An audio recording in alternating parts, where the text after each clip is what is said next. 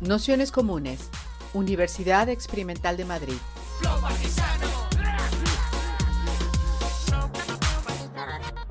Toda la información en nuestro canal de Telegram Nociones Comunes o en nuestra web traficantes.net barra formación. Así que nada, pues la bienvenida a todas, a todos, a todos a esta sesión del curso Asambleas y Reuniones, Gestión del Conflicto, el Poder y las Desigualdades en nuestros colectivos. Estamos en la sexta sesión ya, que, hemos llamado Ayudarnos a tomar decisiones y contamos con Conchi Piñeiro para la, la introducción. Conchi es facilitadora de grupos y también forma parte de de las cooperativas madrileñas que se dedican un poco a ese tipo de, cuestiones que es Altequio. Entonces, nada, pues si os parece, haremos como siempre una, una intro donde, y, un, espacio luego de, de trabajo y de, y de preguntas y, y debate. Así que nada, muchas gracias a todas por estar aquí y en especial a Conchi por dejarse liar para esto. Pues muchas gracias, Almu. Y nada, muchas gracias a todas las personas que os habéis conectado a esta sesión.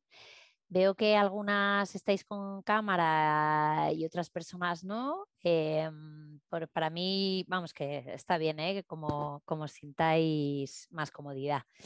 Em, pues bueno, eh, quería comenzar ¿no? Em, partiendo un poco de, Veo que se abren micros, como yo no los puedo cerrar, entiendo, Almu, que eso lo controlas tú, esta parte de, ¿verdad? Para por si hay ruido de fondo y así.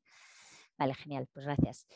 Pues quería comenzar eh, como pidiendo que, nos tomáramos un momento de, de pensar en, pues en alguna decisión, que me imagino que ya, ¿no? Igual habéis venido a la sesión pensando en esto, ¿no? Pero como tomarnos un momento de pensar en alguna decisión que haya sido difícil, algún proceso, ¿no? Como que nos haya resultado mm, retador, ¿no? Y, que eso, pues de alguna manera nos tomemos un momento para, traerlo, ¿no? Eh, porque la idea, mi idea, como decía Almo, es hacer una introducción eh, que espero que no sea muy larga. el tema me apasiona y a veces me dejo llevar por mi pasión y me puedo enrollar mucho, pero más bien mis, mis ganas es hacer una presentación corta y sobre todo pues eh, escuchar, ¿no? Con qué inquietudes venís y cómo podemos construir conjuntamente pues, reflexiones o ideas que nos ayuden a responder a esta pregunta grande, ¿no? Que es cómo ayudarnos a tomar decisiones, ¿no? O sea, con esto lo que quiero decir es que aunque yo tenga unos conocimientos y una experiencia, no vengo aquí eh, desde el punto de os voy a resolver la vida, ¿no? Hay, y hay respuestas para todos, sino más bien pues todas estamos aprendiendo, ¿no? Todos, todos, todas estamos aprendiendo cada día, ¿no? Cómo es esto de tomar decisiones colectivamente. Y, mm, entonces confío mucho en, algunas respuestas que puedan salir de este espacio, ¿no? Y en parte también, como decía antes Salmo, pues eh, me gusta participar de este tipo de procesos porque creo que, pues, que aprendemos mucho, ¿no? y bueno, pues eh, pues eso, pues nada, muchas gracias por, estar aquí también, ¿no? Y dejaros para esto. Y nada, entonces, bueno, pues un poco pensando en la sesión, ¿no? Em, creo que una de las, ya habéis tratado muchas temáticas, ¿no? Em, eso, si, si nos tomamos así unos momentos para, pensar en, eh, en, situaciones retadoras o difíciles, esta sería como una manera ¿no? de, aprender y otra manera también, o sea, como de traerlas a la mente, ¿no? Para, para un poco ya la sesión, para tenerlas presentes y luego comentarlas. Y otra forma también sería pensar en qué procesos sí que nos han resultado satisfactorios, procesos en los que eh, pues hemos sentido que, las decisiones han funcionado, que todas las partes han sido escuchadas, que, em, pues que han sido procesos satisfactorios y también ¿no? Eh, mirar con curiosidad qué es lo que ha pasado ahí para que haya funcionado, ¿no? qué es lo que los ha hecho posibles. Entonces, bueno, partiendo un poco como de esas preguntas, ¿no? que me gustaría pues eso, que, las, que las trajéramos aquí, ¿no? que, que tuvierais un poco como esas experiencias presentes, pues yo voy a hacer esa introducción con algunas claves y luego ya pasamos más a preguntas que tengáis, reflexiones que tengáis, ¿vale? o inquietudes. Eh, entonces, eh, pensando eh, también en esto, pues una de las cosas que con nuestra experiencia, ¿no? que con el tiempo nos hemos dado cuenta y que muchos materiales, hay un montón de materiales sobre el mundo asambleario, ¿no? que seguramente, bueno, pues de hecho Traficantes de Sueños fue también uno de los primeros colectivos ¿no? que editó un libro sobre asambleas, ¿no? que es como toda una referencia, pero también está pues la guía de asambleas de la PA, ¿no? que se hizo también junto con el IFACE, el Instituto de Facilitación y Cambio, y hay un montón de, el cuaderno de reuniones del crack, ¿no? Hay, hay un montón de materiales ¿no? disponibles que nos pueden dar muchas ideas al respecto, pero creo que para mí una, una de las claves ¿no? fundamentales es pensar que las reuniones no empiezan a la hora a la que se ha convocado las reuniones, ¿no? Las reuniones empiezan antes, o sea, hay un antes que es muy, muy, muy, muy importante, hay un durante y hay un después, ¿no? Y ver las reuniones como ese proceso ya es algo que nos da muchas pistas. ¿no? Eh, entonces, en ese antes, eh, eh, a ver, que hay alguien que una observación que puede ser interesante. Cinco tíos de 33, dices, del de. Ah, perdonad, que me estoy. Estaba mirando el chat por si era alguna cuestión urgente que tenía que. Veo que ya estáis observando, me, gusta. Gracias, gracias. Pues bueno, em, luego, luego estoy atenta al chat, ¿vale? Voy a intentar hilar un poco y luego, y luego miro lo que vais diciendo en el chat, ¿vale? Em, entonces, eso, las reuniones empiezan antes, ¿no? Y, son un proceso vivo que tiene pues, eh, su antes, su durante, su después. Entonces, ¿qué, todas, ¿cuáles son todas esas cosas que hay que eh, fijarse antes? Muchas ya las sabemos, de la experiencia que tenemos, ¿no? De, pues, de nuestras, pues de donde vengáis, ¿no? De, mm, eh, seguramente ¿no? tenéis mucha experiencia en reuniones y sabéis pues, que hay que hacer el lo típico, ¿no? El orden del día, eh, una convocatoria adecuada y a veces estas cosas, ¿no? Precisamente porque es lo típico, pues las hacemos un poco desde el automático, ¿no? Desde un poco, venga, pues vamos, pa, pa, pa, pa, pa. Y entonces, ¿qué es lo que pasa en el automático? Que seguramente lo habéis visto ya en las reuniones anteriores, en las sesiones anteriores. Pues que en el automático eh, muchas veces funcionan eh, esquemas dominantes, ¿no? Ejes de opresión funcionan en el automático, ¿no? Entonces, repensar las reuniones, los procesos de toma de decisiones, parte de decir, a ver, en el antes, ¿no? Vamos a intentar ir un poco más despacio y pensar, eh, ¿no? Pues eh, cómo hacemos la convocatoria, eh, si esta convocatoria tiene en cuenta las necesidades de las diferentes personas que participan de este espacio, eh, si el orden del día, qué tipo de orden del día es, si la reunión tiene un límite, por ejemplo, eh, una hora de inicio y una hora de fin en la convocatoria o solamente hay una hora de inicio. Eh, parece que son cosas menores, ¿vale? Pero tienen que ver luego con dinámicas que pueden suceder en la reunión, ¿no? Y me voy a, poner un ejemplo. Em, una convocatoria eh, con un orden del día, en el orden del día, por ejemplo, cosas que son importantes a cuidar es eh, qué, se, se, espera de cada punto, ¿no? A veces el orden del día es como un listado de puntos, ¿no? Ta, ta, ta, lista de temas que tenemos que hablar, esto, esto, esto, esto, ¿no? Em, pues una de las cosas que pasa con esto es que, eh, pues a veces ese orden pues puede no cuidar eh, ¿no? o puede no tener en cuenta la dinámica de la reunión y a veces pues los primeros puntos se comen todo el tiempo, ¿no? O, eh, pueden pasar muchas cosas, ¿no? Con, según cómo ordenamos la reunión. Entonces, pensar, por ejemplo, en el orden de los puntos ya es algo, ya es algo muy importante. Pensar en qué tipo de puntos,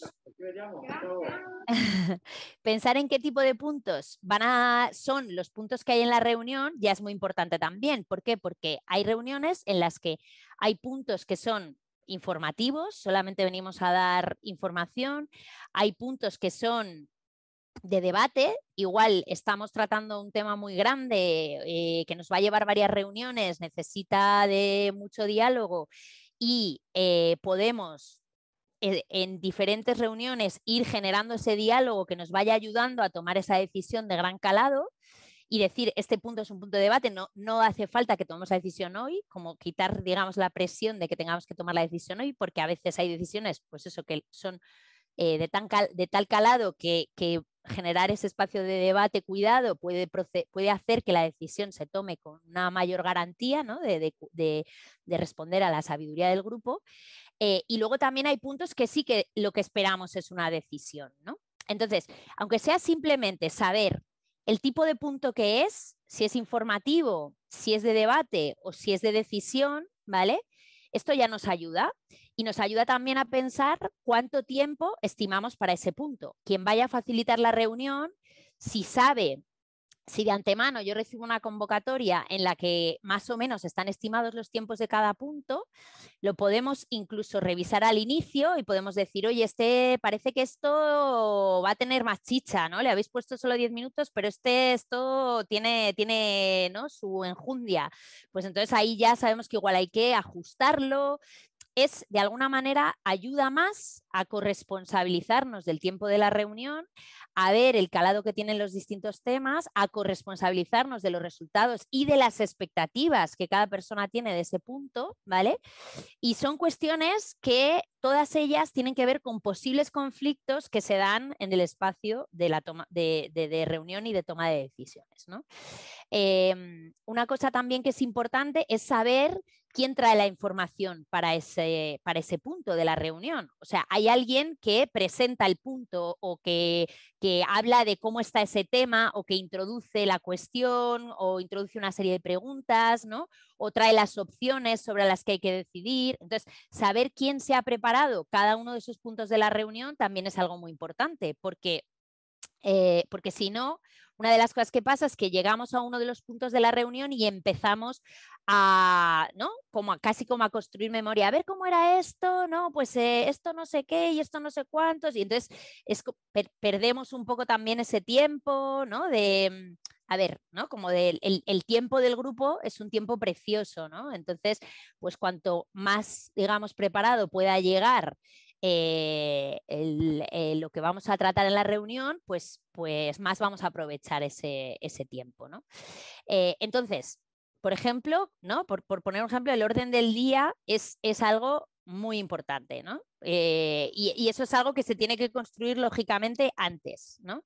Aunque cuando empieza la reunión lo podemos revisar o incluso si lo mandamos con tiempo, ¿no? Podemos también recibir retroalimentación al orden del día, ¿no? Y decirnos, oye, pues creo que falta este o creo que lo que decía antes, ¿no? Este va a llevar más tiempo o lo que sea, ¿no?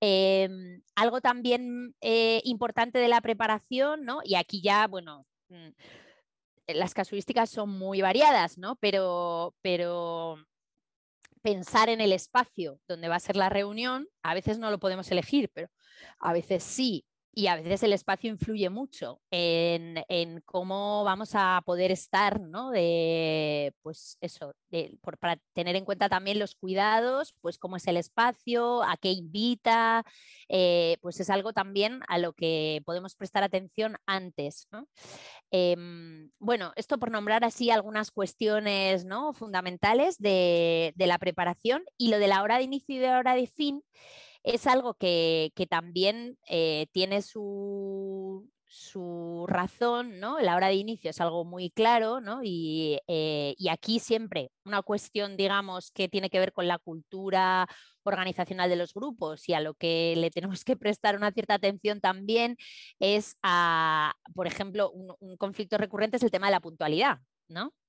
El tema de la puntualidad, si se empieza a tiempo, si no, ese equilibrio entre respetar a la gente que llega puntual, pero al mismo tiempo ser conscientes de que a veces pasan cosas y entonces hay que dejar unos minutos de cortesía, pero ¿cuántos son esos minutos de cortesía, no? ¿O cuánto es esa...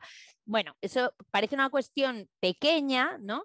Pero nos dice también un poco, también nos habla de las dinámicas de poder, porque a veces podemos observar que la reunión no empieza hasta que no llega alguna gente, ¿no? Ya no es una cuestión de tiempo, sino es una cuestión de quiénes, por ejemplo, ¿no? O, sea, que son cuestiones a las que podemos prestar una cierta atención, ¿vale? Eh, desde la mirada, digamos, de la prevención y la gestión de los conflictos y de revisión de la, de la cultura organizacional. Eh, entonces, eh, bueno, pues eso, eh, pensando en las reuniones como un proceso vivo, podemos pensar el que, el antes tiene su, digamos, su miga que obviamente el durante la tiene también y ahora veremos algunas cuestiones, ¿no? Y que el después también, también lo tiene porque sabemos que el seguimiento de la toma de decisiones es una de las cosas que también trae mucha mucha marea, iba a decir, trae mucha, mucha resaca, mucha, mucha cola, mucha, trae, mucho detrás, ¿no? Porque eh, pues a veces llegamos a decisiones, pero luego esas decisiones nunca se ejecutan. Entonces, ¿qué es lo que ha pasado en esa decisión?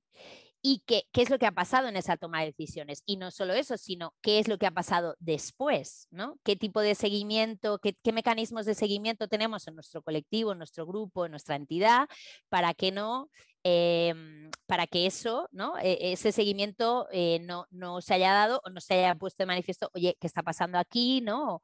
O, sí, bueno, pues eso, un poco qué mecanismos de seguimiento, de cumplimiento de los acuerdos tenemos, ¿no? que es algo también eh, muy importante, ¿no? La, memoria de los, de los colectivos, de los movimientos sociales, ya que hemos hecho, a veces hacemos grandes esfuerzos por construir acuerdos, ¿no? Eh, entonces, pues cómo somos capaces de que esos grandes esfuerzos, ¿no? vayan eh, de alguna manera sosteniéndose en el tiempo, ¿no? Y que podamos nutrirnos ¿no? de, haber hecho todo ese, todo ese gran esfuerzo. Em, vale, entonces vamos a pensar un poco en, en, el... Ah, perdonadme, porque estaba aquí pensando en el seguimiento y en la hora de cierre, que estoy no la, digo porque en el fondo lo que me pasa es que estoy, tengo hasta mi propio conflicto con la hora de cierre de esta sesión. Y digo, ¿por qué no la estoy diciendo? ¿Por qué no la estoy diciendo? Porque la hora de cierre tiene que ver con la conciliación, ¿no? Eh, si no ponemos una hora de cierre, eh, el riesgo que hay es que la reunión se alargue, ¿no? Y al final, pues tome las decisiones eso es un tipo de falso consenso, ¿no? Que es, eh, pues, pues eso, que, decide en realidad las, las, personas que se quedan hasta el final, ¿no? Y hay formas en las que a veces pues, los colectivos, los movimientos sociales, las entidades entramos en este proceso en el que eh, si, no si, si no sabemos que hay una hora de cierre y que si no se tratan los puntos que hay que tratar, pues mm, pasarán a la siguiente y ya está, ¿no? Pues lo que podemos hacer es alargar, alargar la reunión, ¿no? Y, de alguna manera a veces las dinámicas de poder nos llevan a eso, a que al final las decisiones se toman pues cuando ya hay gente que se ha tenido que ir y esa gente igual pues se ha tenido que ir porque, eh, pues por ejemplo, es responsable de cuidados, ¿no? Eh, de diverso tipo y entonces se tiene que marchar a una hora. Entonces, el hecho de poner una hora de cierre pues nos ayuda a ser más conscientes de, pues de que este es el tiempo y de que lo que no pasa en ese espacio no va a pasar, ¿no? Eh, digamos, colectivamente y que le tenemos que destinar otro tiempo de calidad y que no se va, digamos, a, a, tomar la decisión eh, sin eh, dejando a gente fuera ¿no? de esa decisión porque, porque tiene, por ejemplo, tareas de cuidados ¿no? que son después de esa hora de cierre. Entonces, porque además, bueno, pues eso ya lo habéis hablado, ¿no? En la sesión anterior, de hecho, creo que, o la anterior o la anterior, estuvo Mary, ¿no? Rosendo, hablando de, estas cuestiones. Entonces, pues una de las cosas que sucede aquí es que muchas veces pues, las personas encargadas de los cuidados, sabemos que son las muchas, una gran mayoría de las sociedades son las mujeres, pues, eh, pues al final quienes quedan fuera ¿no? de esta toma de decisiones, pues en algunos colectivos, si no se pone esta hora de cierre, pues, eh, pues muchas veces son, son las mujeres, ¿no? O las personas encargadas de los cuidados.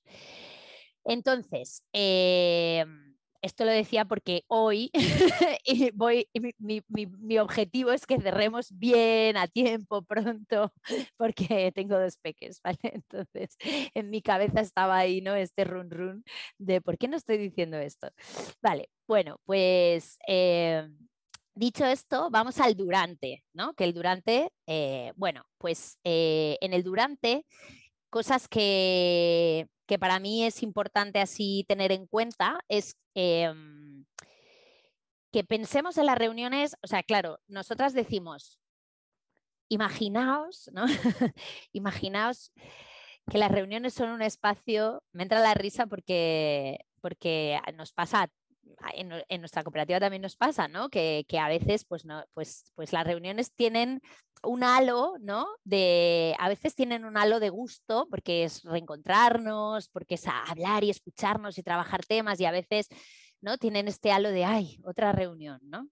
Eh, entonces, bueno, pues imaginaos que las reuniones fueran un lugar satisfactorio, ¿no? Donde la sabiduría del grupo se pone en marcha y donde eh, somos capaces, ¿no? De crear respuestas nuevas, de escuchar todas las partes, ¿no? De, em, de llegar a un nuevo lugar como grupo, ¿no? de aprender, pues la idea un poco es eh, caminar ¿no? hacia ahí, hacia ahí. Entonces, para poder caminar hacia ahí, una de las cosas que, que necesitamos pensar a veces, ¿no? según el momento del ciclo de vida de los grupos, esto se da porque estamos en la fase, en una fase un poco como de, exaltación, de enamoramiento, ¿no? Se llama a veces en el, proceso del ciclo de vida de los grupos, ¿no? Em, estamos en una fase, digamos, en las que nos entusiasma nuestro grupo, el proyecto, el colectivo, y entonces, pues vivimos el espacio de las reuniones así, ¿no? Em, pero la idea un poco es que eh, cómo, podemos generar un espacio satisfactorio en cualquier momento del ciclo de vida de los grupos, ¿no? Y que las reuniones sean ese espacio donde la sabiduría grupal pueda tener eh, su lugar, ¿no? Eh, entonces, pensando así, en, el, durante de las reuniones, una de las cosas que, que tenemos que pensar es qué qué mecanismos, qué herramientas ponemos en práctica, porque a veces, eh, pues yo me imagino que, pues eso, hay muchas que son conocidas, como pues que alguien modere, turnos de palabra, ¿no? Estas son los clásicos, ¿no? Pero eh, os decía antes, ¿no? Pensemos en procesos muy satisfactorios y en procesos que no lo han sido tanto para ver qué otras cosas que no son, digamos, esos mínimos de la toma de decisiones son necesarias poner en práctica para que realmente los, espacios de reunión sean espacios satisfactorios. Y, que, en ese sentido también, ¿qué, otras, qué, cosas eh, podemos pensar de nuestros métodos de toma de decisiones? ¿no? Porque hasta ahora he hablado mucho de, sobre todo de reuniones, pero claro, es que mm, bueno, ya lo habéis visto seguramente con Mary y con otras personas, ¿no? Muchas veces las reuniones las, asociamos e, al espacio de toma de decisiones, ¿no? Una de las cosas que puede pasar es que eh, mm, la cultura que hayamos generado como grupo eh, es el que todo, de alguna forma, el espacio de reuniones todo el rato, todo el mundo junto, a la vez, hablando. Y que eh, a veces se genera un poco como esta dificultad de pensar eh, en que puede haber pues, momentos de cuchicheo en parejas o mm, como implementar pequeñas técnicas a lo largo de la reunión, ¿no? Pues rondas de rondas es una de las cosas más habituales, ¿no? Pero es la ronda, por ejemplo, que es una cosa muy sencilla, que es como hacer una ronda y dar una vuelta a la mesa, aunque sea eh, simplemente en algunos momentos para asegurarnos de que todo el mundo puede tomar la palabra, ¿no? Pues son cosas que, a veces no usamos, ¿no? Porque, porque pensamos, ¿no? En automático, pensamos, ¿cómo es un espacio de reunión? Pues alguien toma turnos de palabra, alguien eh, ¿no? modera y, y, está un poco pendiente de los tiempos y así, y, pero, pero si diseñamos la reunión, además también desde un poco desde la facilitación lo que decimos es diseñemos la reunión y luego atendamos al proceso vivo, ¿no? A lo que va sucediendo. Entonces, igual en el momento tenemos que ir chequeando todo el tiempo con el grupo, comprobando que podemos cambiar el plan que hemos mandado, ¿no? Para que todas las personas nos corresponsabilicemos de esos cambios que vamos haciendo, pues podemos ir viendo si nos estamos alargando de tiempo enmarcarlo, traerlo a la reunión y decir, para este punto teníamos 20 minutos y, y, llevamos ya 25. Eh, ¿Queremos ampliarlo? Entonces, todas, todos, todos somos conscientes de que, de que el resto de puntos no se van a poder tratar, ¿vale? Sí se entiende, ¿no? Este tipo de, cuestiones. Entonces, eh, esto de, de alguna manera eh, poner eh, formas, utilizar técnicas eh, muy sencillas que luego las podemos hablar en detalle, ¿eh? si queréis algunas ideas más concretas, pero eh, romper un poco la idea de que todo el mundo tiene que estar a todo, todo el rato en una conversación grupal en la que se abre el punto y se toman turnos y se habla y ya está, ¿no? Es, eh, las reuniones pueden tener un diseño y además ese diseño puede, puede cambiarse en función de lo emergente, de lo vivo, de lo que está sucediendo, pero trayendo un poco la conciencia de grupo de que estamos haciendo esto y chequeando que para todo el mundo le va bien, ¿no? Hacer este, este cambio o al menos teniendo en cuenta, eh, digamos, las posibles objeciones que hay a eso que se, que se está trayendo. Entonces, em, cosas importantes para la toma de decisiones, un poco en la, en la línea de lo, que, de lo que estábamos hablando. A veces, como colectivo, no sé si os ha pasado, a mí me ha pasado, em, hemos montado un colectivo y hemos dicho, tomamos las decisiones por consenso. Y, y, esta idea de tomar las decisiones por consenso pero igual entendiendo el consenso cada quien de una manera, ¿no? O sea, no nos hemos tomado el tiempo de decir, bueno, pero ¿qué es el consenso? O sea, ¿cómo, cómo es el consenso en nuestro colectivo? ¿A qué nos referimos por consenso? Y, clarificar simplemente esto ya es importante, porque a veces hay en colectivos donde entendemos por consenso unanimidad, ¿no? Entonces, sale una idea y todo el mundo tiene que estar de acuerdo con esa idea. Eso es unanimidad.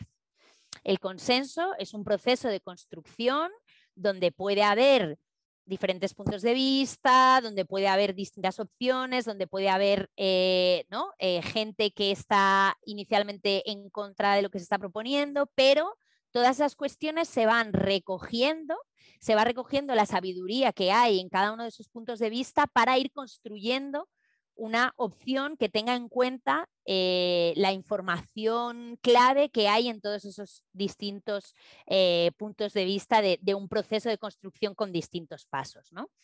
Em, yo a veces digo un poco que esto es, eh, cuando vamos a colectivos decimos, ¿qué, ¿qué método de toma de decisiones tenéis? Muchas veces la respuesta es el consenso.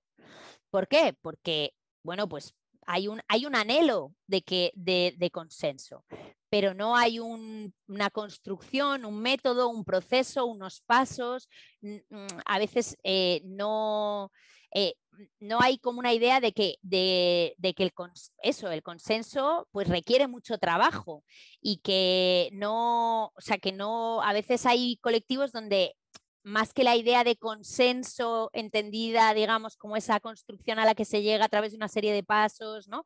Eh, es una especie como de consenso orgánico, que lo llamo yo, que es, bueno, como que más o menos llegamos a un consenso, ¿no? Pero ¿qué es lo que pasa con ese más o menos llegamos a un consenso?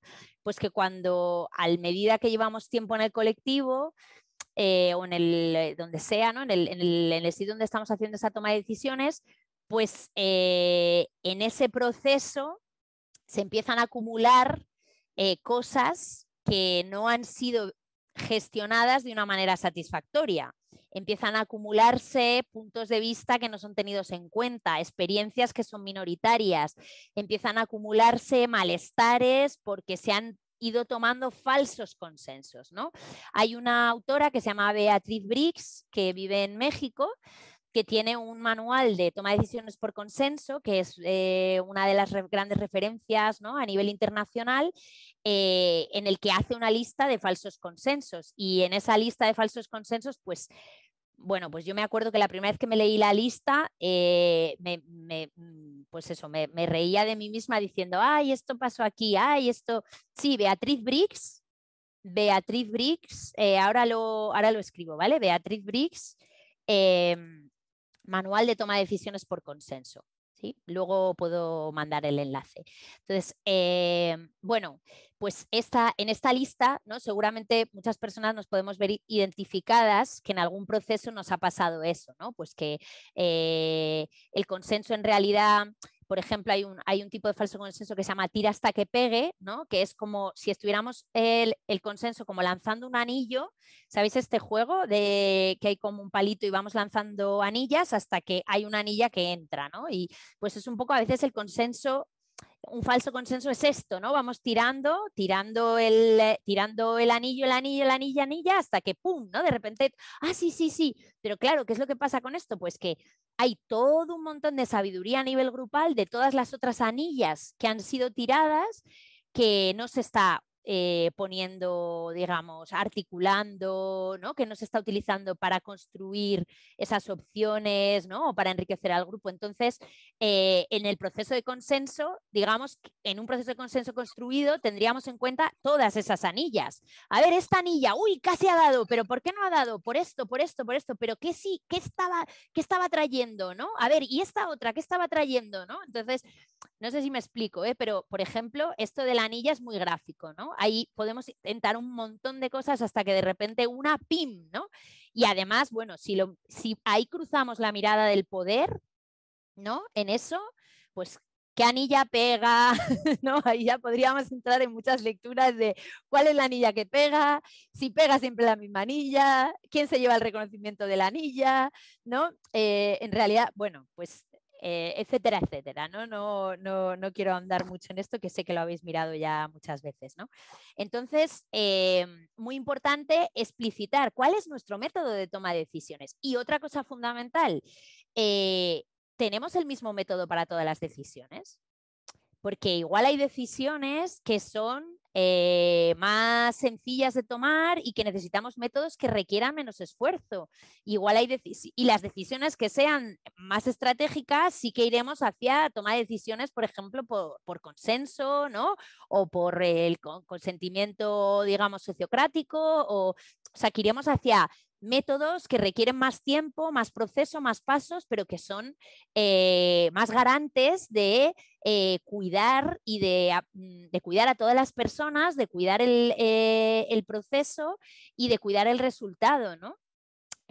pero, para otros, pero para otras tomas de decisiones podemos hacer procesos más consultivos, delegar la decisión en quien, en quien sabe más sobre un tema. O sea, romper un poco el miedo a que haya eh, algunas decisiones que se puedan tomar en otros espacios. A veces hay decisiones muy pequeñas. Yo recuerdo eh, cuando empezamos a, trabajar en Altequio la toma de decisiones, ¿no? usábamos mucho un ejemplo que era el del color de la alfombra. ¿no? A veces hay decisiones que se enredan un montón, como el color de un objeto en un espacio, no sé, cosas que dices, pero en realidad, ¿de qué estamos hablando aquí? O sea, no estamos hablando de, ¿no? de la alfombra, de si el cartel es así o el otro es asá. O sea, en realidad hay todo un universo por debajo, ¿no? Eh, de otras cosas que estamos hablando, ¿no? Que tiene que ver, pues eso, con, las dinámicas de poder, ¿no? Con, esa, con esas otras señales, ¿no? De lo, del proceso de lo que está pasando, que no es eso que estamos hablando, ¿no? Entonces, a veces eh, tenemos miedo a delegar algunas decisiones eh, pequeñas porque pensamos que, que, que, se puede mover todo aquello, ¿no? Que, que se movió aquella vez con esa otra cosa que parecía muy pequeña, ¿no? Pero, pero en realidad es un poco también tomarle el pulso como colectivo, ¿no? Revisarnos nuestra cultura organizacional en relación a la toma de decisiones, cómo estamos, ¿no? ¿Qué nos pasa?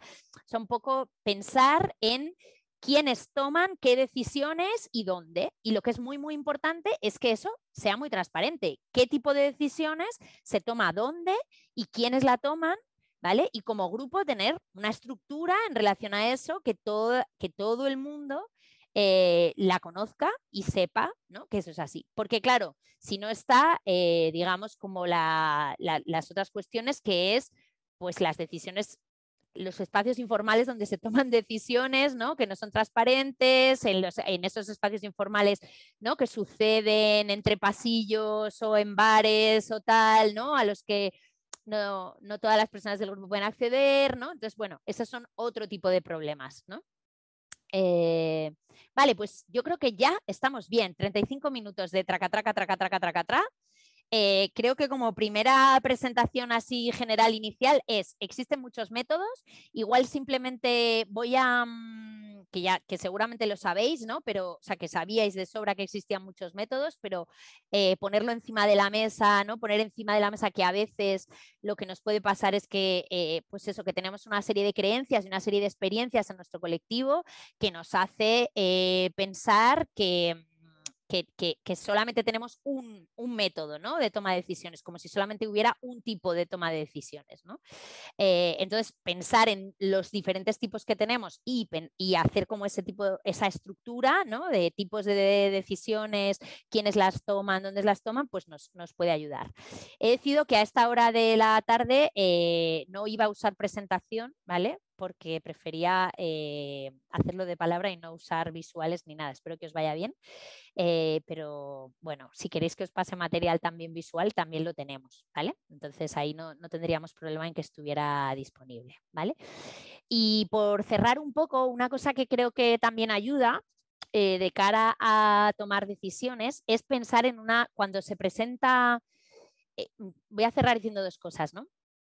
Cuando se presenta un punto, por ejemplo, para una toma de decisiones, ¿no? en el que tenemos que optar por algo o alguien ha preparado una propuesta, ¿no? Eh, algo que ayuda mucho es tener una estructura de, eh, pues, eh, interna, ¿no? Que es, alguien presenta la propuesta que se ha preparado, se hace una ronda de preguntas clarificadoras, o sea, aclaraciones, ¿vale? Y solamente, solamente eh, se pueden pedir, digamos, aclaraciones en este momento. Esa, la gente que se ha preparado esa propuesta responde a todas esas dudas, ¿vale? Y una vez están respondidas las dudas, podemos hacer otra ronda de matices, ¿no? Eh, mejoras, objeciones, ¿no? Como cosas que eh, de alguna manera puedan aportar a, esa propuesta, ¿vale? pero, pero de alguna forma mm, separar, digamos, que aquí el punto clave es separar el momento de aclaraciones, donde quien ha preparado la propuesta puede responder todas esas dudas, del momento en el que hay aportaciones, mejoras, objeciones, ¿no? Donde quienes han preparado la propuesta pueden reelaborar la propuesta gracias a esa sabiduría colectiva, ¿no? Incluso se puede reelaborar la propuesta conjuntamente, a, partir de esas aportaciones que se hagan. Y esto es muy importante porque a veces mezclamos las aclaraciones con las aportaciones, entonces em, se, puede generar, se, genera mucha, se puede generar mucha confusión, que también es otro de los problemas, que a veces acabamos la reunión y no sabemos bien bien qué hemos decidido, ¿no? Entonces, por ejemplo, una cosa también, eh, por cerrar con esto, una cosa que Bea Briggs dice mucho y que a, mí al principio me generaba así un poco de resistencia, pero ahora estoy bastante eh, alineada con, esto, eh, es em, tener un poco de, ritual, digamos, en la, toma de decisiones, el que una vez se ha llegado a una decisión, acabamos este, ese momento diciendo, entonces, la decisión es ta, ta, ta, ta, ta, ¿vale? Y comprobamos que todo el mundo está atendiendo a que la decisión es esa, ¿vale? Incluso a veces, eh, dependiendo de la situación, puede ser muy importante escribir la decisión, que haya material visual, ¿vale? En eso no estamos entrando, pero eh, el orden del día, por ejemplo, puede estar muy visible, los turnos de palabra pueden estar visibles, o sea, según, según el tipo de espacio, según ahí se puede jugar mucho con, el, con la estructura que damos, ¿no? Para la transparencia, para ¿no? el seguimiento, para. Entonces, bueno, esto de la, de la, de poner el ritual, de decir la decisión al final, eh, es muy importante, porque eh, algo que es muy recurrente es que salimos del espacio de toma de decisiones y tenemos diferentes ideas de lo que hemos decidido, porque ya lo hemos decidido con mucho cansancio, porque se han mezclado las propuestas con las, con las aclaraciones, con el no sé qué. Entonces, ese, bueno, pues a veces nos puede como facilitadoras o como moderadoras nos puede dar un poco de reparo, ¿no? Tomar este momento de decir, pero entonces la decisión tal, pues que cada quien se busque su truquillo para hacerlo, más o menos, em, con más o menos ritual, pompa o no, pero, o humor o con lo que sea, pero traer esa cualidad un poco de decir, entonces la decisión es esta, todo el mundo estamos aquí, sí, fenomenal. Siguiente punto. ¿Vale? Porque, em, bueno, de hecho, en el mundo sociocrático, ¿no? Eh, eh, esto de la ritualización es mucho más alto, ¿no? El, pasar, digamos, persona a persona, el hacer una ronda, el que todo el mundo se tenga que expresar, ¿no? Eso se, digamos que es como eh, llevarlo ¿no? a, eso, a, otro lugar, ¿no? Dentro de ese método, pero, pero bueno, por lo menos a veces no nos podemos, no nos da como para hacer todo eso, pero sí esta, esta última parte sería como un mínimo, ¿vale? Y venga, hasta aquí. Y preguntas, cuestiones, eh, inquietudes y seguimos. Venga, ¿quién se anima a preguntar? Y eh, hago así como la parte de ritual. Y entonces, hasta aquí hemos llegado de presentación inicial. Eh, ¿Tenéis alguna inquietud? ¿Queréis preguntar algo? A ver, veo que hay gente abriendo cámara también. Si no tenéis inquietudes, yo, ahora ya que estoy entrando en materia, empiezo y me empiezo a poner otros ejemplos. O sea que yo me animo muy fácil. ¿eh? Pero, ¿alguien se anima a preguntar alguna duda? Em, si no, os puedo... Venga, sigue, sigue, sigue, sigue, dicen. vale. A ver, venga, sigue o sigo. Venga, pues sigo un poquito más. Em, a ver, algo que me parece importante, ¿no? Eh, a veces eh, es el, en el tema del uso de la palabra, esto me imagino que ya lo habéis eh, trabajado, ¿no? Pero cosas, que, cosas a las que podemos prestar atención en el durante de las reuniones, ¿vale? En el durante de las reuniones, eh, bueno, hay muchas listas de chequeo que me imagino que Mary también os dijo, hay listas de, hay muchos colectivos que han desarrollado listas de chequeo para ver cómo está funcionando el heteropatriarcado en esa reunión, qué tipo de, digamos, de, de comportamientos machistas se dan, quién usa más la palabra, menos, esto hay como muchas eh, listas de observación que podéis, que se pueden hacer y a veces eh, es algo que, como colectivos ¿no? pues hacemos para después de ese análisis poder ver qué propuestas de mejora hacemos. ¿no? Entonces, en el uso de la palabra, mm, una de las cosas que podemos implementar son los, en las reuniones en general, en los espacios de grupo, pero en las reuniones en, particular y en, la, en, la, en general en, el mundo, digamos, de la toma de decisiones, podemos implementar una serie de acuerdos que son, eh, una son un poco la estructura que nos permite eh, cuidar de determinadas dinámicas que sabemos que se dan en nuestras reuniones que tienen que ver con distintos ejes de opresión, ¿vale?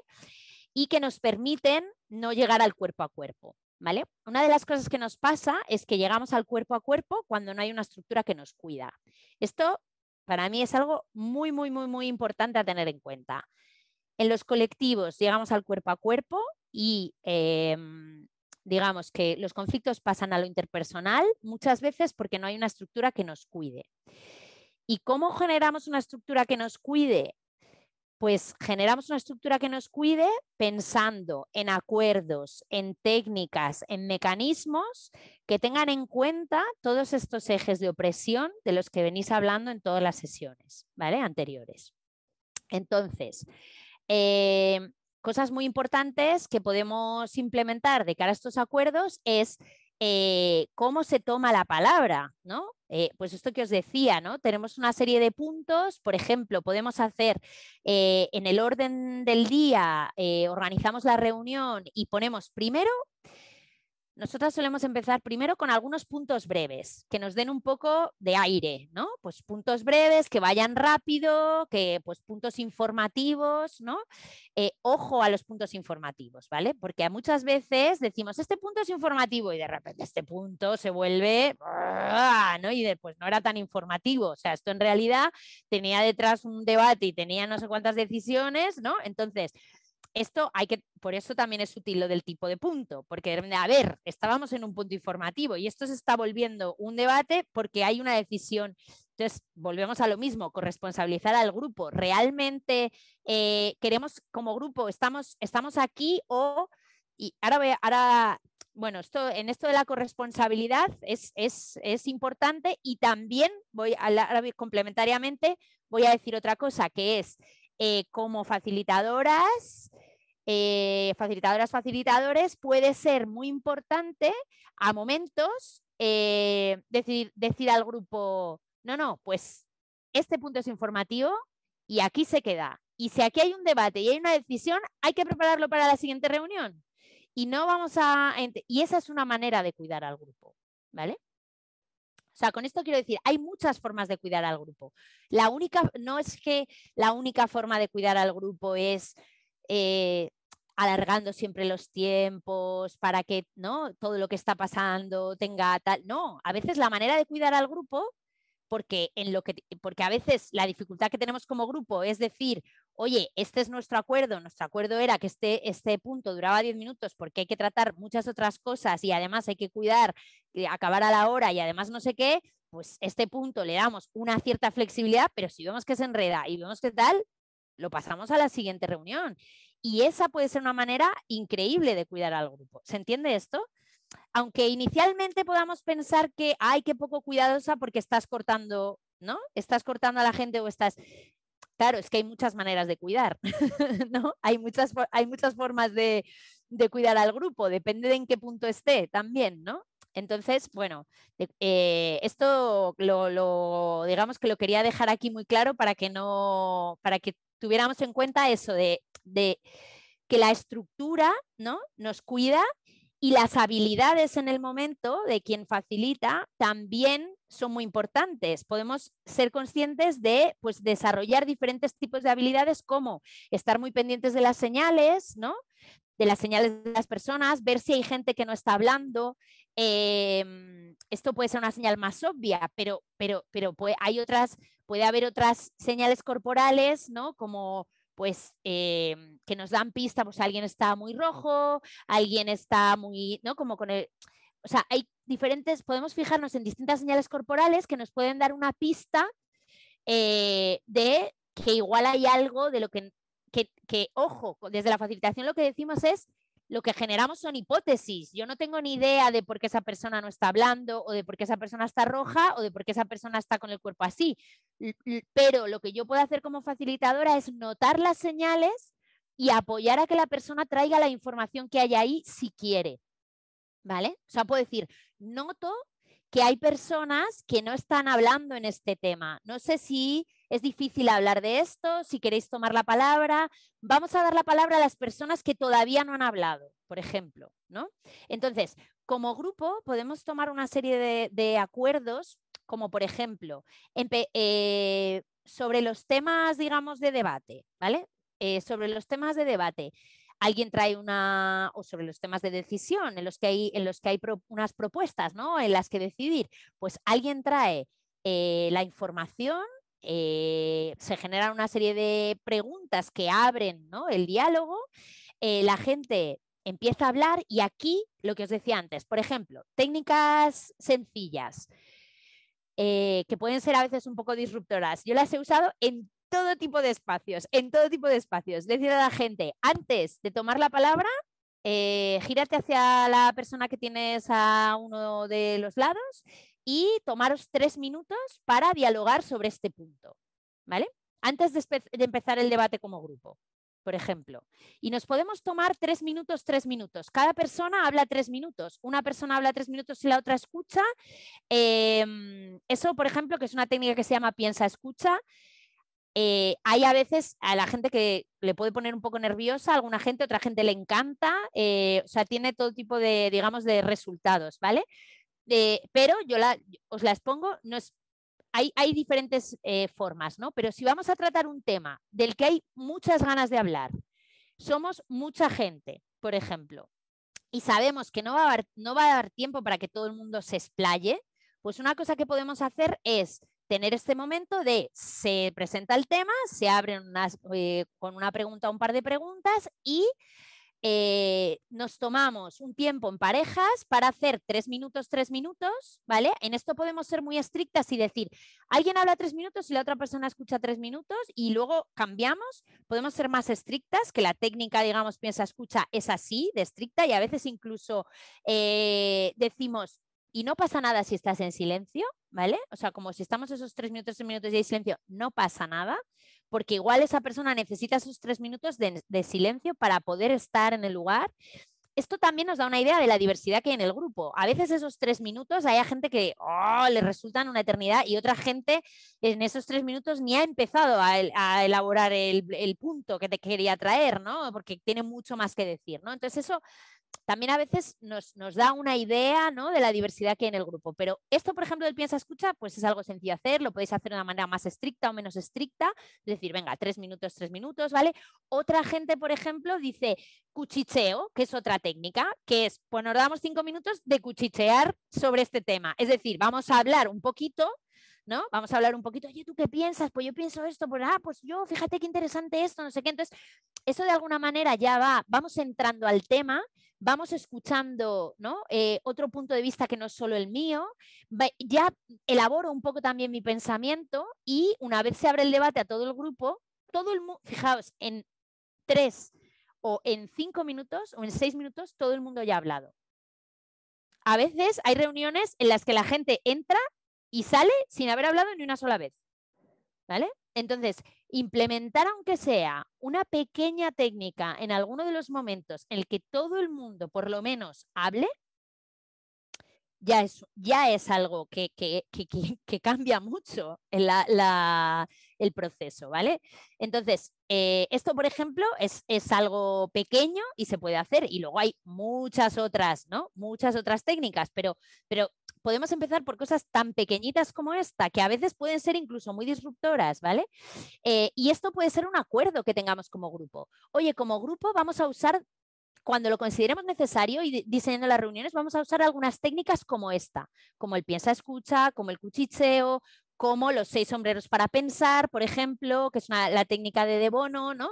Que esta, por ejemplo, es una técnica que nos permite ir cambiando de sombrero, ¿no? Si, si, podéis mirar la técnica, es una técnica muy conocida, muy explicada, la podéis leer, está muy bien explicada en muchos sitios, nos permite ir cambiando de sombrero y eso, por ejemplo, nos ayuda como grupo a em, salir un poco a veces de, de, estas dinámicas en las que alguien trae una propuesta y enseguida alguien dice, no, no, eso no, porque no sé qué, no sé qué, ¿no? Entonces, la técnica de los sombreros nos ayuda a decir, venga, ahora todo el mundo crea respuestas. Ahora todo el mundo le ve, ¿no? Como los contras a las propuestas. Ahora todo el mundo se entiende esto, ¿no? O sea, como el, ir un poco poniéndonos el sombrero, ¿no? Eh, el sombrero de cada color en cada momento nos ayuda a, em, a, gestionar a veces este tipo de dinámicas, por ejemplo, que Fernando Zembrano, si habéis leído el libro de grupos inteligentes, llama eh, como A no A, ¿no? O sea, como que alguien dice algo y enseguida alguien dice lo contrario, ¿no? bueno, este tipo de, cuestiones, ¿no? Entonces, bueno, hay muchas, muchas técnicas, ¿vale? Pero desde las más sencillas como las que hemos hablado hasta otras como más complejas como la de los sombreros, pero que también pues las podéis investigar y usar. Y luego, eh, pensando un poco, ya, ya aquí ya depende de la cultura de grupo. O sea, yo, una de las cosas que es importante pensar es eh, preguntarnos, ¿no? ¿Cuál es, ¿Cuál es como la cultura a nivel grupal en relación a las reuniones, a las decisiones? Entonces, ir, ir implementando cambios, ¿no? generando esos acuerdos y esa reflexión sobre cómo son nuestras reuniones, ir implementando cambios que tengan en cuenta de dónde venimos, pero que nos ayuden a dar un paso hacia, hacia ¿no? hacia una mejora, hacia un nuevo lugar, ¿no? Pero a veces si queremos implementar ocho cambios a la vez, eh, a veces eso ya en sí genera una dinámica, eh, digamos, dentro de la reunión que puede ser como, ya viene esta gente que quiere manipular cómo estamos tomando las, decisiones, ¿no? Entonces también eso, bueno, pues eh, hay, hay que ser conscientes también de esto, ¿no? De que a veces la propia formación sobre cómo llevar reuniones es, nos da un tipo de poder psicológico que eh, tenemos que ser conscientes de él y usarlo ¿no? de una manera adecuada para apoyar la transformación del, grupo eh, utilizando nuestras habilidades de facilitación como participantes, ¿no? O cuando estamos en, los roles de facilitación, ¿no? O de moderación, pero siendo conscientes un poco de esto, ¿no? De que, de, cuál, de cuál de dónde venimos, ¿no? Hacia dónde queremos ir, cuáles son los, los pasos que podemos ir dando, ¿no? Em, entonces, por, terminar, otra cosa más, eh, pensemos también que esto, bueno, en el 15M eh, fue una, ¿no? Como toda una construcción de sabiduría, ¿no? Y una sabiduría colectiva en torno a esto, generó un gran cambio, ¿no? A nivel de forma de ver las reuniones, forma de ver las asambleas, forma de ver la, facilitación. Y, por ejemplo, todo lo que es el mundo de los gestos, ¿no?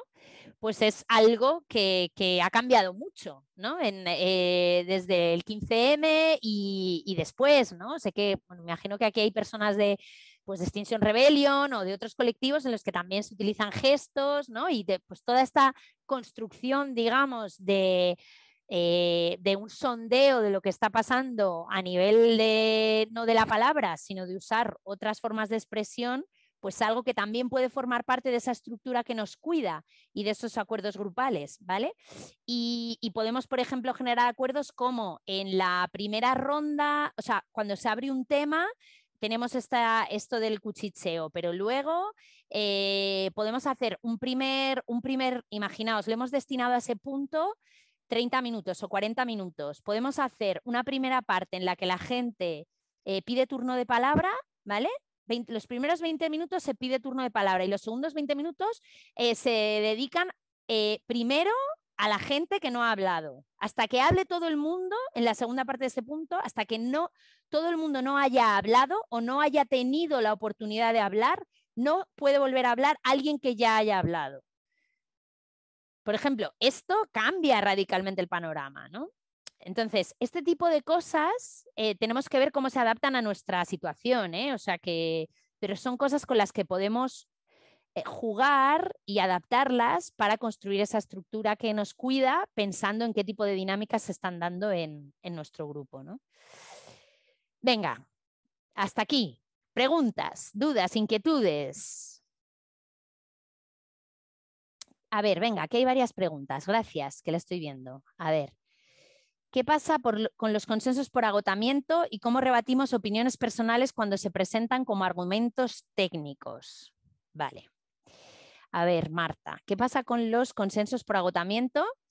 Bueno, los consensos por agotamiento, eh, a, ver, si, a ver si entendemos lo mismo. Consensos por agotamiento entiendo que son cuando se presenta una, o sea, como que debatimos mucho un punto eh, no sé cómo va esta dinámica, Almu. Eh, yo, yo contesto por chat, la gente no puede hablar como, como, eh, como queramos, ¿no?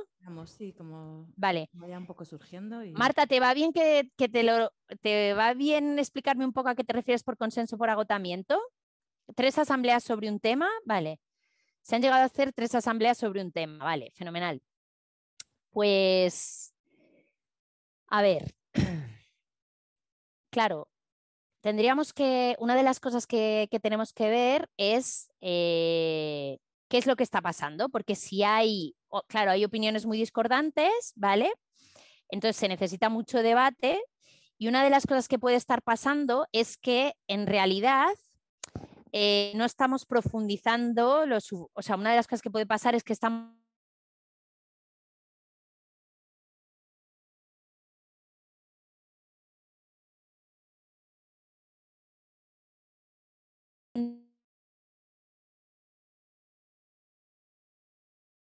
cicla una conversación, ¿no? Cicla un debate o cicla una conversación porque no estamos pudiendo profundizar en qué es lo que realmente cada parte que tiene una opinión muy diferente está cuidando. ¿Qué es lo que cada parte en lo profundo está queriendo traer? ¿Qué esos argumentos a qué necesidades responden? Si alguien está trayendo mucho sus opiniones personales, como dices, ¿no? Pero las reviste de argumentos técnicos. Eh, ahí hay como, eh, de alguna manera, desde la, desde la facilitación, en realidad lo que estamos, estamos teniendo un debate para llegar a una, a una decisión, pero puede que, que, lo que estamos haciendo es gestionar un conflicto. Y si estamos gestionando un conflicto, en, un, en realidad, o sea, estamos tomando una decisión y gestionando un conflicto, las dos cosas a la vez. No sé si me explico, ¿eh, Marta? Entonces, eh, si no sé si en, si en los si, en, si habéis visto alguna vez un esquema que se utiliza en el método de negociaciones de Harvard. Em,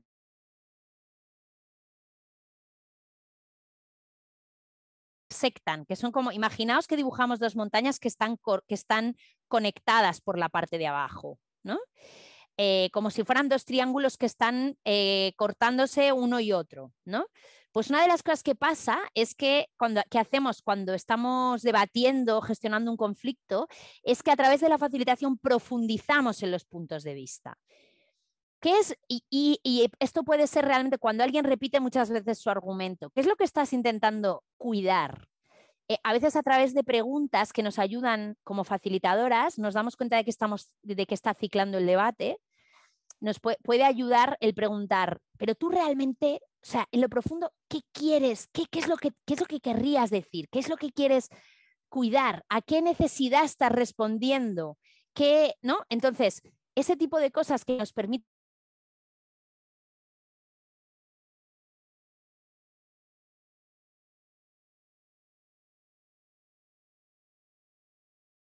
antes. En el punto de arriba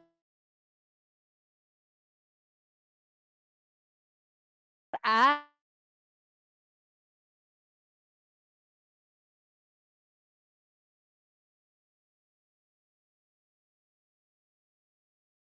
podemos ir de porque, yo, porque entonces yo, yo puedo entender que quizá esa persona está utilizando argumentos técnicos porque le da miedo exponerse o porque en realidad lo que sea, ¿vale? Eh, y, pero a través del diálogo puede salir, ¿sí? Bueno, es, difícil a veces hablar de un, de un, caso así en abstracto, me gustaría así como preguntarte más, pero, pero no sé si con esto te sirve. ¿Te sirve, Marta? ¿Sí? O si, si tienes alguna otra matiz o pregunta que quieras hacer. Eh... A la mano. Vale, ¿Hay una ¿se me escucha? Sí, sí, dale, dale, Elena. Vale. A, mí me cuesta, o sea, me cuesta ver siempre la, el después. Cuando se toma una decisión, ese seguimiento o cómo, mm, ¿dónde ponemos la línea entre necesitamos decisiones que estén tomadas a ese derecho que siempre vemos ahí de el derecho a revisar lo que hemos, las decisiones que hemos tomado hace X tiempo, para no caer en, el, en esto es lo que hay y nunca más lo vamos a poder revisar, pero tampoco que en cada asamblea estemos cambiando las decisiones. Mm. sí, sí, muy importante, muy importante, Elena. Cuando tomamos una decisión, nos marcamos el plazo en el que la vamos a revisar o sea, decimos, si es una decisión que nos ha costado un montón tomar, ¿vale? Decimos, tomamos esta decisión y esta decisión no la vamos a abrir hasta dentro de seis meses o no la vamos a abrir hasta dentro de un año. Vamos, es lo suficientemente buena y lo suficientemente segura como para seguir adelante con esta decisión, ¿sí? A veces, de hecho, cuando una decisión es muy, muy, muy difícil eh, de tomar, pero ya hay un momento en el que hay que tomarla, porque es que a veces hay que decidir, porque el coste de no decidir es algo que podemos analizar también. O sea, no decidir es decidir también, es decidir algo. no decidir es decidir que no vamos a decidir y que entonces va a pasar cualquier cosa que tenga que pasar y eso puede tener un coste también, ¿no? Entonces, a veces tenemos que tomar una decisión y probar. Y podemos decir, ¿es lo suficientemente buena y lo suficientemente segura como para eh, segura, quiere decir cuida al grupo y cuida a las personas del grupo. Es lo suficientemente buena porque ya le hemos dado vueltas, porque hemos escuchado todos los puntos de vista, porque hemos eh, tenido en cuenta necesidades, argumentos, no sé qué, y eh, la hemos preparado. ¿Es lo suficientemente buena y lo suficientemente segura como para vivir con ella? Sí, adelante. ¿Cuándo la vamos a revisar? Dentro de seis meses, dentro de un año. Dentro, en el acuerdo está el acuerdo de revisión. Sí, no sé, Elena, si esto te sirve. Sí, sí, muchísimo. Muchas gracias. De nada. ¿Hay alguien más que tenga alguna otra pregunta? Voy a ver si en el chat había alguna otra. A ver. Eh, ta, ta, ta, ta, ta, Ah, por ahí, que también ha levantado la mano y la tenía en el chat. Ah, genial. Pues venga. Malu, Malu, adelante. Eh, bueno, mi pregunta es, problemas que pasan en muchos colectivos, no en todos. Hay colectivos que tienen comisiones de convivencia para solucionar conflictos. Mm. Hay colectivos que no las tienen. Y, y los, los consensos son tomados eh, bien, pero entra año sale año, año sale año, y los consensos no son respetados por una u otra persona. Y siempre alguien viene a intentar decir, decir, mira, este es el consenso, tenemos que respetarlos, tú no puedes actuar de esta manera, no debes. Y el colectivo entiende que esto es un problema personal de las dos personas. ¿sabes? Y que no es un problema de no seguir el consenso ni de cuidar para que este consenso no sea respetado por todos. Entonces, mi pregunta es, una comisión de convivencia resuelve, porque donde yo vi comisiones de convivencia, ellas me parecían que resolvían bien. Eh, con un protocolo muy claro de que puede, que no puede, cómo va a actuar esta comisión, pero hay colectivos que no las tienen y, y aunque, o a veces de, de, tanta presión acaban teniendo una informal, pero sin protocolo y no, no tiene fecha para resolver. Y me, me parece que eso es uno de, de los problemas serios uh -huh. que tenemos en colectivos. No sé. Pues muchas gracias, Malu, porque eh, traes cosas que son importantes. Eh, esa comisión y ese protocolo puede ser parte de esta estructura que nos cuida, ¿no? Eh, en caso de que en una reunión ha habido problemas o en la convivencia o en el día a día hay problemas, ¿dónde acudo? ¿No? ¿Cuál es el espacio al que puedo acudir? ¿Qué pasos hemos acordado eh, que podemos hacer cuando hay malestar? A veces lo que pasa es que esto lo, o, lo traemos a lo informal o lo traemos a la reunión cuando ya es muy grande ¿no? Pero, pero igual a veces es, es, eh, es, una reunión que es para otra cosa, ¿no? Entonces, eh, saber qué, qué, hacemos con los malestares en los colectivos, qué espacio tienen, dónde se recogen, cómo se gestionan, qué tipo de pasos hemos acordado, eh, es fundamental, es parte de las estructuras que cuidan. Porque si no, claro, eh, pensando un poco en una cosa que, que, habla, que seguramente habló Mary, ¿no? Porque he visto un poco lo que, la estructura que ella había trabajado, ¿no? Os habló de los cuatro espacios de la vida grupal, ¿no? A veces pretendemos responder a las necesidades de una vida de un grupo en un único espacio, que son las reuniones de toma de decisiones. Y en ese único espacio, que son las reuniones de toma de decisiones, pretendemos gestionar los conflictos, conectar con nuestra creatividad, cohesionarnos, ¿no? Eh, en fin, todo dentro de un mismo espacio. Pues, pues esto es, eh, pasan muchas cosas, ¿no? Esto, esto genera muchas tensiones, ¿no? Porque eh, eh, son distintas necesidades que tienen que tener distintas formas de satisfacerla, ¿no? Entonces, bueno, esto, por ejemplo, de las comisiones o de tener un protocolo de gestión de malestares, de gestión de conflictos, incluso protocolos de acoso o protocolos de... O sea, son estructuras que cuidan. Y si, los, y si las tenemos antes de que sucedan cosas, pues mejor, mejor. Y en esa misma línea, yo diría eh, protocolos de entrada y de salida. Protocolos de entrada y de salida. ¿Cómo entra la gente a, mi a este colectivo del que somos parte y cómo sale la gente del colectivo? ¿Sí? Esto sí. Eh, a veces es difícil de hablar, sobre todo cuando, por ejemplo, cuando estamos iniciando un proyecto, es difícil pensar en el protocolo de salida, pero es muy importante. Eh, entonces, eh, me río porque, porque en realidad eh, lo que digo es, o sea, como es pensar, claro, como, como un poco, es algo un poco límite, es algo un poco difícil, ¿no? Estamos empezando y, y nos decimos, oye, ¿y qué pasa? Eh, ¿qué pasa si alguien se quiere ir? ¿no? Cuando, cuando estamos empezando a veces nos puede, ah, no, no, pero no, mejor no pensamos en estas cosas. No, no, mejor pensémoslas, porque es la manera de cuidarnos. La manera de cuidarnos es pensar que seguramente a lo largo del proceso va a haber gente que tenga necesidad de salir. Entonces, eh, ¿cómo, ¿cómo, va a ser esto? ¿No? Eh, y, un poco en esa línea también de, de, protocolos de entrada y de salida, eh, bueno, pues el, el, ponernos a pensar pre, previamente en pues eso, en los conflictos, en que van a suceder, en, que son parte de la vida del grupo, que seguramente, seguramente ya lo habéis, ya lo habéis hablado, ¿no? Pero eh, cuando nos seguramente cuando nos juntamos en un grupo va, a haber personas con distintas creencias en relación a los conflictos. Va a haber gente que va a eh, pensar en los conflictos y va a querer y va a tener más como una una tendencia a evitar esos conflictos, otra gente va a mirar los conflictos como una oportunidad, otra gente va a mirar los conflictos como algo muy doloroso, otra gente, van a pasar muchas cosas en relación a los conflictos. Entonces, ser con... debajo de la alfombra. Es a echarlos debajo de la alfombra, efectivamente, hasta que ya la alfombra está tan grande, tan grande que, que ya hay que abordarlos, ¿no? Entonces, esto, por ejemplo, tener en, tener en cuenta las distintas creencias que hay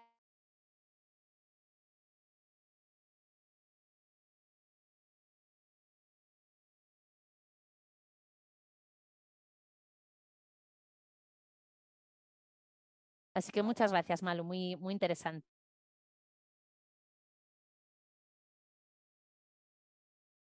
moderador facilitador de una reunión no No, no lo he dicho, pero sí, es fundamental. Eh, cuando, por eso hablaba antes, o sea, lo he, dicho y no lo he dicho. entonces, fenomenal la pregunta y el comentario porque, porque viene muy, muy al hilo. Eh, si yo estoy facilitando, necesito cuidar, digamos, eh, eh, generar un espacio en el que toda pueda escuchar todas las partes, yo estoy en una posición de poder, eh, el hecho de que yo dé mi opinión desde una posición de poder contextual, ¿no? Que es que estoy facilitando la reunión y diciendo ahora hablas tú, ahora tú, no sé qué, ¿no? Corta, incluso pidiéndole brevedad a alguien, ¿no? Imaginaos que yo estoy trayendo un tema, y sobre ese tema, eh, además facilito. Y hay alguien que está trayendo un punto de vista diferente al que yo he traído, pero yo estoy facilitando. ¿Qué es lo que creéis que es fácil que suceda? Que sí, ¿qué creéis que es fácil que suceda? Yo os veo, veo vuestras sonrisitas. Pues pueden pasar muchas cosas. Puede pasar que yo, sin darme cuenta, apasionada por mi, por mi punto de vista, eh, esté como cortando el punto de vista diferente al mío. ¿Vale? Y esto puede generar, exacto, un abuso de poder. Y esto puede generar un, abuso de poder que puede ser más o menos consciente, ¿vale? Eh, de hecho, yo diría que muchas veces puede ser muy inconsciente. Yo estoy en una posición de poder y no me doy cuenta, por ejemplo, de que le doy más capacidad de, digamos, que le, que le doy más tiempo y más atención o más escucha a los puntos de vista que son similares a los míos. ¿Sí? Y corto más a la gente que piensa algo diferente. Entonces, ojo con esto. Entonces, varias cosas en relación a lo que dice Gonzalo. Si estamos hablando de colectivos grandes, de movimientos sociales donde participa mucha gente, muy importante facilitar en equipo, ¿vale? Porque esto nos permite ser más conscientes de esto. O sea, nos permite trabajar más en pareja o en equipo este, estos abusos de poder mm, que podemos estar haciendo, ¿vale? Eh, otra cosa eh, muy importante es lo que, lo que hablábamos antes, en el, en el orden del día, ¿quién presenta el punto? Si yo estoy facilitando y alguien em, o sea, si yo estoy facilitando la reunión, el punto, mejor que lo traiga otra persona. ¿Sí? Para que yo como facilitadora pueda cuidar de, eso que todos los puntos están. Y si, y es un punto que para mí es, mm, digamos, fundamental, la tratada, no sé qué, pues no lo facilito yo.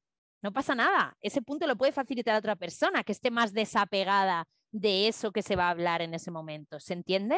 Para eso podemos ser un equipo o para eso incluso... Y, y ahí hay veces, ¿vale? Esto es como el ideal.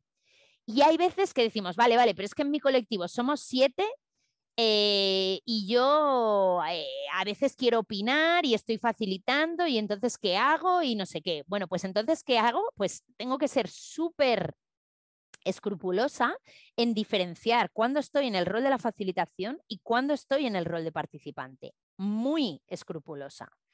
Entonces, ¿qué quiere decir eso? Incluso hay gente que físicamente se cambia de sitio que dice, ahora estoy de facilitadora, ahora voy a hablar como participante, me pongo otra silla y taca, taca, taca, taca, digo mi punto de vista y vuelvo a la serie de facilidad. Esto, para hacerlo y no abusar de poder, hay que mm, practicar mucho, trabajarse mucho el, ¿no? Como la conciencia de que no estoy haciendo esto, de darle más cancha a la gente que opina como yo, etcétera, etcétera. Y también escuchar mucho el feedback. O sea que incluso aunque tengamos mucho curro hecho, de repente, eh, si alguien, alguien me dice, oye, oye, oye, ¿no? Porque como facilitadoras es muy importante estar atentas al feedback. Si alguien de repente me acusa de estar abusando de mi poder, tengo que estar muy atenta para, decir, a ver, a ver, sí, y, chequear, pues igual es, igual es cierto que le estoy dando, se entiende esto, ¿no? Que le estoy dando más tiempo. Entonces es muy importante este punto que traías, Gonzalo. Efectivamente, eh, esto lleva a una cuestión que es la especialización o formación para rotatoria de la función de facilitación, efectivamente.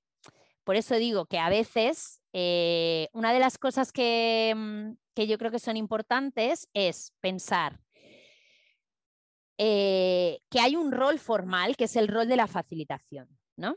o de la moderación, como lo queramos llamar en nuestro grupo. Nosotras hablamos de facilitación porque, quien porque eh, desde el punto de vista del triángulo de la efectividad grupal, ¿vale? Lo que eh, decimos es que la facilitación, el triángulo de la facilitación grupal es como nuestra brújula, ¿vale? Y en ese triángulo de Schwartz de la facilitación, de la facilitación efectiva, ¿no? Del, lo que hacemos es cuidar del proceso, que es uno de los vértices, es decir, metodologías, ¿no? Eh, digamos, lo que, lo que está sucediendo de las personas y de los resultados, ¿no? o de los objetivos. Y ese triángulo es un poco el que vamos manejando para eh, ir un poco navegando la reunión, ¿vale? Y por eso preferimos hablar de facilitación porque tenemos en cuenta todas estas cosas y la moderación normalmente se usa más pues para lo que es eh, coger turnos de palabra, ¿no? Y usar los tiempos y tal, ¿vale? Entonces, pero esto de la facilitación es un, puede ser un rol formal, de hecho está muy bien, una de las cosas básicas también es saber quién facilita o modera la reunión, esto es muy importante quién toma actas, también muy importante. Esto no lo he dicho porque son los básicos típicos, ¿no? Pero no está de más eh, recordar que hay roles en una reunión y que hay que repartir los roles, quién facilita, quién toma actas, ¿no? Em, y eh, si hay alguien que, además hay otros roles, ¿eh? en, las, en las guías de reuniones hay otros roles, hay por ejemplo gente que cuida más como del proceso a nivel emocional, ¿no? que está un poco más pendiente de cuál es, cómo es la atmósfera a nivel de grupo, hay otra, hay, se pueden repartir otros roles, ¿vale? Pero los básicos son toma de actas y facilitación. Entonces, estos roles em, son formales, pero también desde un punto de vista de atender al campo grupal, sabemos que la facilitación es algo que cualquier persona puede traer desde sus habilidades. Entonces, es muy importante también que si yo no estoy en el rol formal de la facilitación, pero me doy cuenta de que puedo apoyar al grupo porque veo que hay gente que no está hablando y que, y que o hay gente, puedo decir, eh, me gustaría, oye, Em, sobre este punto veo que por aquí no estáis hablando. Me gustaría conocer vuestra opinión. Podéis, cuando estoy genuinamente interesada, ¿eh? esto es muy importante, porque, mm, porque lo que, lo, mm, de alguna manera tengo que, que, que utilizar, digamos, mi rango, mi poder en ese momento de darme cuenta de que hay gente que igual no está hablando y que le está costando para eh, traer esa voz, ¿no? Eso, por ejemplo, es una, habilidad, ¿no? Eh, entonces, aunque hay un rol formal, cualquier persona en la reunión puede apoyar a, usar sus habilidades. Y una de las cosas que podemos ir haciendo como colectivo es ir rotando estas funciones en equipo para ir eh, pues generando esa cultura grupal, aprendiendo todas, todos, todos más, ¿no? y que de alguna manera esa cultura de facilitación pues sea cada vez más compartida y no dependamos de que hay gente que lo sabe hacer más y otra gente menos. ¿sí? Vale, ¿qué más cosas? ¿Alguna pregunta, alguna inquietud más? Como veis, me tiráis un poquito del hilo y traca, taca, taca, taca, taca, taca. que, me, que me apasiona, me encanta. Pero, pero está bien, si no hay preguntas también podemos acabar antes de tiempo y cuidarnos y descansar, que también eso me apasiona. que, soñar con colectivos que son capaces de terminar antes de tiempo, descansar, integrar, digamos, el descanso como parte de una vida más resiliente y sostenible. Entonces, está muy bien, ¿eh? Si no tenéis eh, más dudas o preguntas o inquietudes, lo podemos dejar también aquí.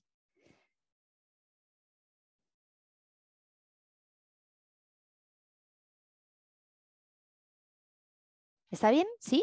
¿Hemos dado muy, mucha información? ¿Sí? Perfecto. Sí, por aquí está todo el mundo bien también, en plan. Ah, genial, genial. Ahí en la sala todo el mundo bien. Espero no haber hablado muy rápido. Esta, creo que, bueno, eso. Eh, cualquier cosa me decís. Em, pues eso, estamos, intentamos estar bastante accesibles, aunque a veces por los tiempos, las vidas y tal, pero bueno, pues somos una cooperativa sin ánimo de lucro de economía social y solidaria y, mm, también tenemos pues nuestras, eh, nuestros compromisos con apoyar los colectivos y los proyectos de transformación ecosocial. Entonces, si pues hay alguna otra cuestión posterior, pues me podéis contactar o nos podéis contactar, ¿vale? Así que nada, pues muchísimas gracias, qué bien, hemos cumplido mi sueño, que era terminar a tiempo para poder cuidarnos. Minutos de adelanto. Qué bien, muchísimas gracias, muchas gracias, me encanta. Perfecto. Todas, a todos, a todos los que habéis asistido. Las que estáis en Madrid, acordaos que la próxima sesión sí que será presencial y además tenemos una pequeña propuestilla que haceros. Y, y nada, y muchísimas gracias a Conchi por habernos facilitado esta sesión. Así que nos seguimos viendo. Venga, pues muchísimas gracias. Gracias. Gracias a toda la gente de Trafis también por todo lo que hacéis. Muchas gracias, Almu. Y gracias a Samu por organizar.